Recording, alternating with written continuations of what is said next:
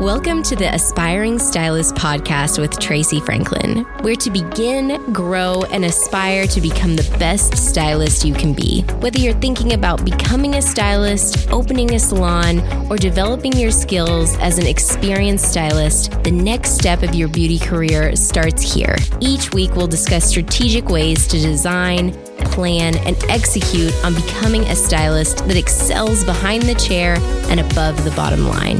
Here's your host, Tracey Franklin. Salons send over 877 pounds of waste to landfills every minute. This statistic absolutely blew my mind.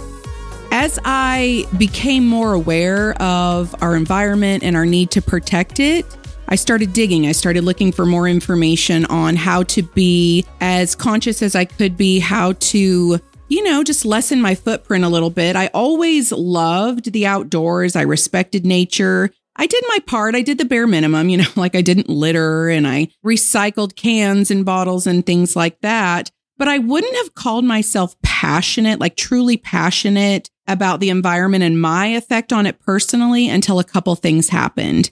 And one of those things was hiring one of my salon coordinators, Laura. She came to me with just this huge appetite for what can we do? You know, how can we make a difference? And I had just not really been exposed to somebody this passionate before, and it had a huge effect on me. Just her take on it is so contagious. You know, when you find somebody that is this careful and this caring, it's hard not to follow suit. It's hard not to be inspired by that. So she's had a huge impact on me personally and our salon, and of course, everyone that's part of our team. And the other one is definitely when we partnered with Aveda. Aveda has always been an industry leader in sustainable beauty. And so partnering with them just opened my eyes even more to how important it is to make a difference in this area. My journey as a company has definitely evolved. You know, we've always been on the lookout for, you know, new green initiatives. What can we do to go one step further? One year we went to Serious Business, which is an incredible business conference for salon owners specifically. They have it in New Orleans every year. We've been going for about five years now, of course, with the exception of 2020 where nothing happened. But every year we go and we connect with people who are just on the cutting edge of what's new and how our industry continues to evolve. And I will tell you that these green salon initiatives are becoming more and more popular and our access to the things that we can do is becoming more and more broad. So while I was there at this conference, I met one of the Green Circle reps and I'll and I'll get more into that as we go on, but I will say this was definitely a pivotal moment for us as a company. Another thing I learned along the way was from my coach, Coach Jill. If you've listened to our previous podcast, you know she's been a guest and she has a ton of really great information to impart. She introduced me to a company called Vish, which is a really sophisticated way that we weigh our color and manage our color waste. So I'll, again, I'll go more into these in a few minutes, but I just wanted to touch on those. It's been so amazing to see our team and our clients participate as we grow in this area and as we initiate this sort of behavior in the salon. Now they're on board and they're asking questions about how they can make a difference. And they're so supportive inside of the salon, even down to what receptacle does this plastic go into? You know, they want to do the right thing. And it's so cool to see. And it also helps them level up and create their own personal practices.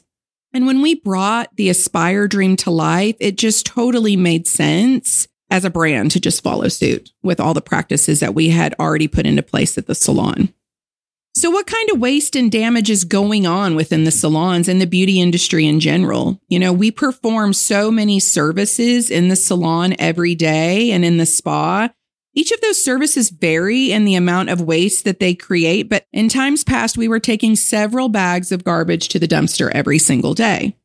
Again, 877 pounds per minute.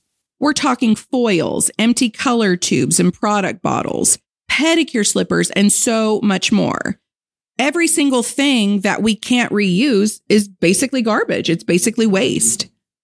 Unused color just isn't money down the drain. It's also literally going down the drain and back into our waterways. So we're able to send our unused color to Green Circle and they can process it into a renewable energy source, which I think is so stinking cool. You know, every year, millions of pounds of hair end up in our landfills. And as they sit in these plastic bags, it begins to break down and produce something called methane, which is a really powerful greenhouse gas. What Green Circle does is they create these hair booms, which are used to clean up oil spills in the ocean. And they can also take this hair and process it with recycled bottles to create this really cool new type of plastic material. We've even received hair combs and new receptacles for our recyclable items made out of this material. It's always a really cool talking point in the salon when we get to share, like, hey, I don't know if you know this or not, but this comb is actually made out of a product that is created with hair from the salons and recycled plastic. And it just blows their mind. I mean, it blows my mind too. And then we have these receptacles all throughout the salon. And of course, they're labeled about how they're made. And it just sparks a lot of interesting conversation. I'd like to discuss how stylists and salon owners can make a difference in promoting sustainability and why working at a salon with goals to protect the environment is so important. You know, the role of a salon owner is definitely an important one. We set the stage, we set the standard. But even if that isn't happening in the salon that you work at, you can definitely still take personal responsibility. Even if it's only recycling your own waste, I mean, every little bit helps. And talking about it with your coworkers and your clients may create a spark and turn into so much more. You just never know. You can definitely find out what sort of green resources you have available in your own backyard. You know, there are so many companies out there that have more responsible ways of disposing of your waste than just taking it to the dumpster or to the city dump. If you live in a larger city, you probably have so many options to choose from if you just do a little bit of research. Partnering with Aveda was one of the easiest business decisions I've literally ever made. Their commitment to sustainable beauty is incredible, but having all natural, vegan, never tested on animals, plant derived products in a post consumer recycled packaging with that delicious aroma that the entire room is filled with is definitely something to be proud of. And it definitely was the easiest thing I've ever done for my company. But let's not pretend that results don't matter. And you have to find a brand that speaks to you. You have to find one that aligns more with your personal mission. And although I'm partial to Aveda, I know that there are a lot of companies out there that are stepping up and joining the mission, and I am totally here for it. My clients know how important green beauty is to me because I talk about it like a lot. It's up to us to set an example. We are influencers. We may not be the Kardashians, but trust me, we are influencing people every single day behind the chair.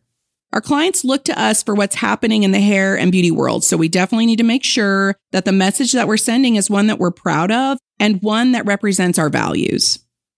So I want to share some of my tips for choosing sustainable products and practices. Some of the small yet very effective things that we've done to reduce waste in the salon and at the school are to go back to regular coffee cups. We actually serve a lot of coffee in our salon. I don't really know what the draw is. I don't know if it's because people are relaxed, if they're enjoying themselves, or if they're just real coffee lovers. But we have these little cappuccino cups and everybody absolutely loves them. So we're serving an immense amount of coffee every single day in our salon.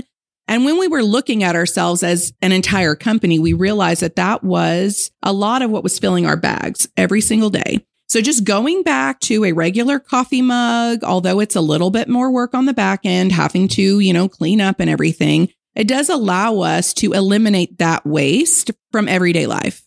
Another one was to put hand towels in our bathrooms instead of paper towels. Another very small change, but it adds like, I think a little bit more luxury to drying your hands off. And I also think it is another huge contributor to the waste that we were seeing in the salon. I mean, the paper towels, we were taking out that small trash can, you know, in the bathroom, that receptacle at least twice a day. So it really was quite a bit of waste. And I think the hand towels have definitely helped with that.